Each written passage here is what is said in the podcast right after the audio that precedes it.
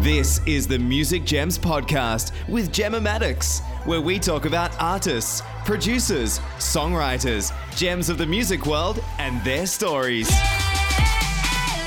That's literally my childhood dream that you've just described there. Hey Sigala, how are you? Hello, I'm good. How are you? That's good. I'm good, thank you. How's everything going over in the UK? Yeah, it's uh, it's not too bad. Well, congratulations as well on Lasting Lover with James Arthur. I love like the first time hearing it, I was like, oh my god, this sounds like a sample of another song, but your twist on it, it's so amazing. Like with all your songs, how did that come about? Uh, yeah. So the song was originally written by Lewis Capaldi, and uh, he sent it over to to me, and I I just loved the song. Um, it was a very like stripped back acoustic version of of what it is now, um, but that was kind of exciting to to have the challenge of turning a ballad into into a club record. Um, so I did my thing on it, and we asked James to to be involved. Uh, I've wanted to work with James Arthur for a long time. Um, I don't know if he knew that, but I, you know, he's been on my list to to, to collaborate with. Um, so we sent him the song, and he he fell in love with it as well. And and yeah, I'm really glad that we were all able to to make it together. That's so awesome. You guys absolutely nailed it. And like, how long ago was the song like written? Like, how long have you been working on it for? Uh, I don't know when Lewis wrote it originally, but it was for his album um, his first album. So I think he wrote it a while back, and then it, it, was mostly over lockdown that we were working on it earlier this year. So there was a lot of Zoom calls and and phone calls, and um, it was a little bit weird considering he was like he lives down the road, and, but no one could leave their houses, so we had to make this this one in our bedrooms. Um, but yeah, it was it was a little bit different, but but yeah, it was cool. Oh, that's awesome though. And it's so cool like how you got to work with someone as well, like James, who you've wanted to work with for a long time. That's really cool to hear.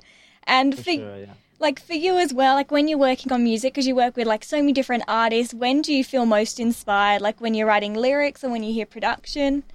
Um, I I I love to be in in the studio with an with a clean slate. Really, that's that's that's my happy place. And then leaving the the room at the end of the day and having a song that you've made, you know, that day. That is such an amazing feeling, and that's you know that's why I, I still do what I do. Like I I I still enjoy the process, and and um and the same thing goes for you know taking a taking a song from a demo and then you know reinventing it and, and reworking it into something else like that's that's really fun as well and i just i just absolutely love doing it it's so cool with your music as well because when you listen, it's so like feel good. It just makes you happy, and you have like this signature sound where you hear your song and you're like, "That's a Sigala song." It's a really cool thing to have. That's great. I, that's literally my childhood dream that you just described there. So thank you. Uh. having a having a sound, it was always like, "Oh, what's my sound? What's my sound?" And uh, I I don't know. I guess I, I like if you're saying I got one, then yeah. Then you definitely do. and you dropped your album in 2018. I love like had so many collaborations on there with Craig David. Um, you had one with Meghan Trainor as well. Like, are you working on another album in the near future? I am. Yeah, I'm. I'm working on my second album. It's hopefully going to be coming out sort of early next year at the moment. Um, but yeah, I had so much fun doing my first album with like all these incredible collaborators on it. Um, so I'm trying to do a similar thing with this one. Like I've got so many cool people I'm working with, and uh, yeah, I'm super excited about it. Are you ready for a rapid round of questions? yeah, let's do it. Favorite show to binge watch? Friends. Oh, I love that show. And if you could have a superpower, what would it be? Blindness. Your favourite football team? Norwich City. They're rubbish, but that's where I'm from. So. Oh, really? Oh. I go for Man United. Yeah, I know. they're, they're, who I used to support, but like secretly. Uh, change back. and yeah. favourite song you've written? Favourite song? Oh, probably Easy Love, because it was my first one. Yeah. So amazing. And dream collaboration? Ed Sheeran? That would be so cool. That needs to happen. Cool. I know.